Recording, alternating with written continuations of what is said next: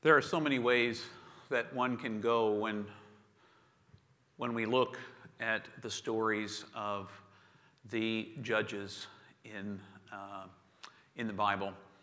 Uh, they get a whole book uh, to themselves called, appropriately, Judges. And we think of judges as somebody who sits on a bench somewhere or sits at the bench somewhere or uh, making uh, judgments over folks. And certainly part of their job was that, but most of their job was to rise up into leadership for the people of Israel as they were coming to settle in the promised land. Uh, the truth about the judges, uh, the period of the judges, was there was no fixed leader. There was no one, uh, uh no human leader to lead the folks. The only leader there was was God. But when they needed like a military general type dude, or they needed, uh, or dudette, uh, Deborah, Deborah was one of the judges. Uh, when they needed a leader to rise up and lead uh, the folks, uh, God would call someone up. Some of them were pretty good, some of them were kind of infamous, some of them were faithful, some of them were not. It's kind of like all the rest of us. They played all the sides of the coin. If you want to think of a, uh, of a judge that you might have heard about, Samson. Samson of the great strength, uh, who fought off all of the enemies almost single handedly with the jawbone of a donkey. Uh, so, if you keep all of those things mentally in mind, that's the kind of uh, strange and unusual group of people God called, kind of, kind of like us. Well, Today, we're going to talk about one of the judges, perhaps considered to be. Uh, I, I, read all these uh, interesting articles about Gideon, uh, who that's his name, Gideon, and he's remembered as the best judge. I don't know, best, worst. Why do we have to always compare everything? But in any case, Gideon is from a very small tribe of folks, and he considers himself to be the least among them. And of course, God calls him out to lead the people. And so, uh, thinking about Gideon, uh, perhaps his most famous story, we're going to touch upon it, but then I really want to read to you some of the greater details. He's been called out, but he wants to be sure it's really God that's calling him. And so we're beginning right now in chapter 6 of the book of Judges with verse 36. Gideon said to God, Are you truly the one who is promising to save Israel through me? I will set this woolen fleece on the threshing floor. If there is dew on the fleece, while the ground around it is dry, then I will understand that it is through me you will deliver Israel as promised. And that's what happened. When Gideon rose early the next morning and wrung out the fleece, he squeezed enough dew from it to fill a bowl with water.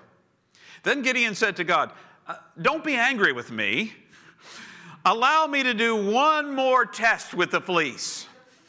This time, keep the fleece dry and cover the ground with dew. God did as Gideon had requested. This time, only the fleece was dry and there was dew all around on the ground. Early the next morning, morning, Gideon and all of his troops camped at the spring of Harod. The Midianites' encampment was north of them in the valley close. The Midianites are the enemies, by the way. That's the group that they're going to have to fight because the Midians are coming towards Israel and they have to try to get rid of them. Uh, the Midianite encampment was north of them in a valley close to the hill of Moreh. Adonai said to Gideon, You have too many warriors for me to deliver Midian into your hands. He had about 32,000. Uh, the Israelites would be tempted to claim victory for themselves and presume that the triumph had been by their strength. Announce to all your troops that anyone who is anxious or too afraid to continue is to leave Mount Gilead immediately and go home. So, of the 32,000, 22,000 of the troops left, leaving 10,000 who stayed behind. There are still too many, said Adonai to Gideon. Take them down to the water so that I can separate them there. I will tell you which to go with you and which are to stay. When Gideon brought the troops down to the water, Adonai instructed him Separate the ones who lap the water with their tongues from the ones who kneel down to drink. 300 soldiers lapped the water, bringing their hand to their mouth, and all the rest knelt to drink. Adonai said, With the 300 who lapped their water, I will save you and put the Midianites into your hand. So Gideon dismissed the rest of the warriors of Israel and kept the 300. Remember, he started with 32,000, down to 300 warriors, who took the shofars that's a cool looking horn made from the, uh, uh, uh, it's a playable horn, also made from the uh, horn of a ram. Uh, they took the shofar and the provisions that the other soldiers had brought with them. The camp of the Midianites was below them in the valley. During the night, Adonai said to Gideon, Get up, go down to the valley to their camp, for I have delivered them into your hands. If you are afraid to attack, first go down with your attendant Purah and eavesdrop on them, and then you will have courage for the battle. It goes on from there. This is the reading this morning. Uh, thanks be to God. So, we have a reluctant judge. That is to say, a reluctant leader of Israel, called by God to do this thing, and he doesn't feel like he's a leader. He doesn't feel like he's got what it takes. So, the first thing he does is something that I suspect most of us have done in our lives. We don't like to admit it to ourselves, but we've done it. Test God. We like to test God. God, if you really love me, how about you light a candle in the, guest, in the guest bedroom? When I walk in, it'll be on. Or if you really love me, how about if you heal this person I know from whatever they got? Or somebody who's on death's door, bring them back.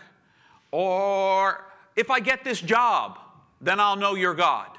Or if I get fired, I'll know you're God because I hate this job, but I'm too afraid to quit. So maybe if I get fired, then I'll know you are God. We have all these tests that we keep saying sort of inside of ourselves. We don't like to admit it out loud, but if you have never tested God, you are maybe someone who should be preaching and not me. Because Lord knows in my life I've tested God. I tested God multiple times last year during Linda's 34 days in the hospital. I said, Dude, how long have I been at this work for you? You got to save my wife. You've got to get her to the other side. What kind of a God are you? So, if you've never tested God, good for you. However, I know that as recently as then, probably as recently as this morning when I was praying, if you're really God, you'll give me a sermon by this morning at 11 at 11:15. uh, we are always testing God. And Gideon, who was called out, didn't believe enough in himself. But he finally agrees, sure, I'll do this thing. And so he sends out word to all the tribes, send your best, you know, your best warriors. 32,000 show up. God says, if you win with 32,000, it's going to look like you're an amazing guy. That you, it's all about your plan, not mine. It's all about you, not about me. So, how about if you let any of them that are afraid go home? Well, you wouldn't think that two thirds of the army would go home. But, but that's pretty much what happens two thirds, from 32,000 down to 10,000, all in one fell swoop. And they go back. Still too many. 10,000 is still too many. And so they go down and they do the water test. You know, and it's not waterboarding, it's water testing. And so some people apparently go down on all fours to drink the water from the river. And 300 of them, 9,700 of them, go down on their knees. 300 of them apparently scoop it with their hands and lap it out of their hands. And those 300 are the one God's going to use to throw the Midianites. Then to make it even more interesting, and we didn't read on to this part. I encourage you to read the, you know, Judges. You can read the whole thing through. There are some characters. Just be prepared. But uh, the Gideon story, it's really in six, seven, and eight. Those chapters in uh, the book of Judges. And if we read on, we would find out that in the end, the 300 that are left don't even fight. They don't even have to fight. They sneak down in the middle of the night in three groups of 100. They line up with, uh, in three different sections. They play their shofars out loud. They crash some uh, ceramic glasses they've got with them, and they hold their torches and it throws the Midianite camp into disarray and they run away. Some of them fight with each other, the Midianites with each other, and then they run away. And the Israelites win. And it was definitely not Gideon who did it. But without Gideon, they wouldn't have gotten this far. You see, there's this interesting dance we do in the spiritual life. Yes, God could probably do anything without us. But God chooses not to do anything without us. God involves us. And God wants us to be in there. But even our best laid plans, we'll do it, God. Of course, we'll lead if there's 32,000 troops. Okay, well, yeah, okay, I can still lead if there's 10,000 troops. Ooh, I'm not so sure about the 300 troops. But even then, God makes a little way. Gideon goes down the hill. He overhears a conversation when he's spying out what's going on. As the Midianites say, one of the Midianites says, I had a dream last night, and this big loaf of bread rolled down the hill and squished us. And the other guy said, You know who that is? That's Gideon ben Joash. Gideon ben Joash, which just means Gideon, son of Joash. He is coming to drive us away. And so Gideon was like, Well, if they already know I'm going to drive them away, sure, I can do it. How many times have you laid out your life and you say, If I have all of this stuff, if you just give me 32,000 troops, if you just give me a bigger salary, a better job title, a faster car, more family members, more peace in my life, a better retirement account, longer vacations. If you only give me those things, sure, I can do whatever it takes. And then suddenly, some portion of that just doesn't work out until finally, all the things we thought we had to have to be God's people fall away. We have wonderful music at St. James. And we're going to have to figure out what the next step for us is as James and Megan move on, James, Megan, and Galen move on. Going to have to figure that out. But God is faithful. God has been faithful to us over and over again. If you need to hear some stories about the faithfulness of God, I look back on the 30 years I've served this congregation and having almost nothing to do with me, except that I happen to be the pastor here. We have done things like sold a building, moved into temporary space with no building, bought this building, renovated this building, moved into this building. James magically appeared in our lives, someone who I'd befriended seven years before, so there was no magic. Serendipity on God's part brought James into our lives. And in the same way, James and Megan have, have discerned for themselves there's another path for them somewhere else. And the God that has been trustworthy the 30 years I've been here will be trustworthy in leading us into the next place. Now, we may not have the 32,000 or the 10,000. Maybe we don't even have 300. But in the end, it's not about us. It's not about me. It's about God. It's about God. If we love God, if we serve God, if we work on God's behalf, trusting that whatever God has for us, it'll be all right. It may not be a sanctuary that seats 3,000 people and that's filled every Sunday six times with a total of 18,000. Yeah, I can do multiplication too. It may not be that. But if the God I know is trustworthy, and by the way, God is, God has shown me over and over and over again that each one of us is infinitely precious. Each one of us is unconditionally loved. Each one of us holds a spot that no one else can hold. Each one of us is called out to bear witness to the message in our own way, to hold our own spot, to stand where God has given us to stand. And if God only needs 30 of us to do it, God will do it with 30. God can change the world. The world is changing around us all the time in ways that I don't always appreciate. I thought I had a longer transition with James, Megan, and Galen. And it looks like it might be a faster transition with James, Galen, and Megan. But God is God. God is God. And God has shown over and over again the trustworthiness of God. We don't need to put down a fleece and ask God to get the fleece wet and everything else be dry, and then put down another fleece and say, uh, whichever one is the opposite of whatever I said first, because I don't remember now. Um, we don't need to test God. God is trustworthy. Over and over again, God has proven trustworthy on our side. Can we love Absolutely. But can we? Can we? If it's not the way we thought it would be, if it's not the cool music that James brings every Sunday, what are we going to do?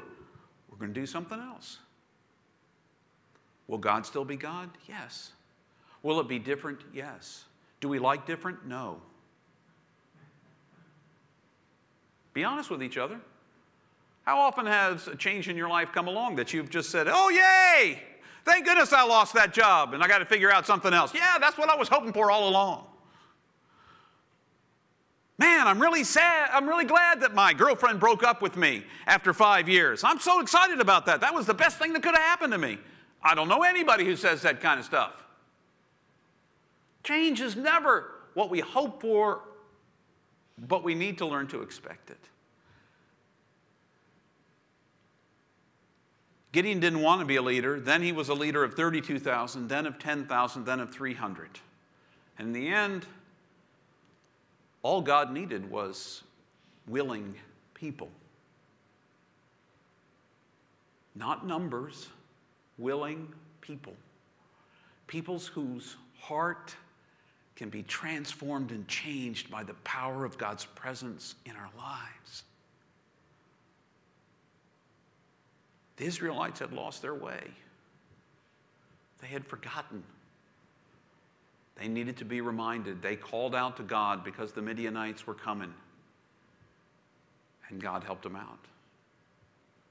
Not with 32,000 or 10,000, but with 300. And without a single one of the 300 even having to fight, just play horns. That'd be a cool way to win a war, I guess. Everyone, bring your trumpet. It's going to be over. That'd be nice. That'd be nice. So, I guess the question I have for us I picked the Gideon story a long time ago. I didn't know that, you know, there was all this paring back that was getting ready to happen in my life, in our life together. Uh, but it happens, change happens. Do we trust God in the midst of it? As for me, I say yes. And I suspect the same is true for you. But you will have to decide that. Can we band together and follow the way God will lead us? Trusting that wherever it is, and no matter whether it's 32,000, 10,000, 300, 30, or 3, that God will use us in the way God needs to. And that in the end, because there's probably not going to be 32,000, 10,000, maybe not even 300, the glory will not be ours, it will be God's. That's what faith is about. Continuously giving ourselves over and trusting that God will use these hands. God will use these feet, this mouth, these ears, these eyes, even though they're starting to fail a little bit on me, these nose, these nostrils, I guess, on this nose, God will use those. Whatever way God needs to,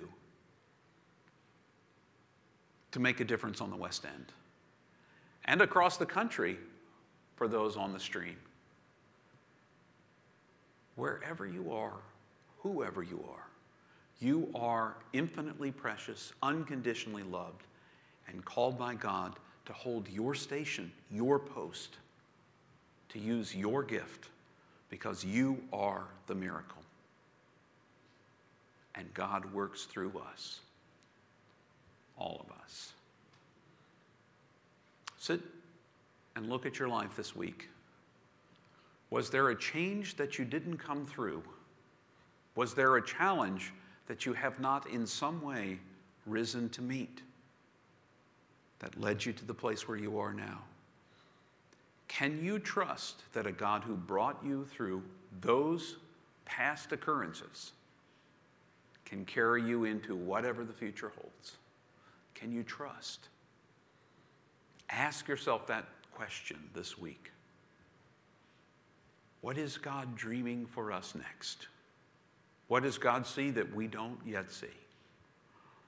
Because God has always been faithful. Linda is going to lead us in prayer.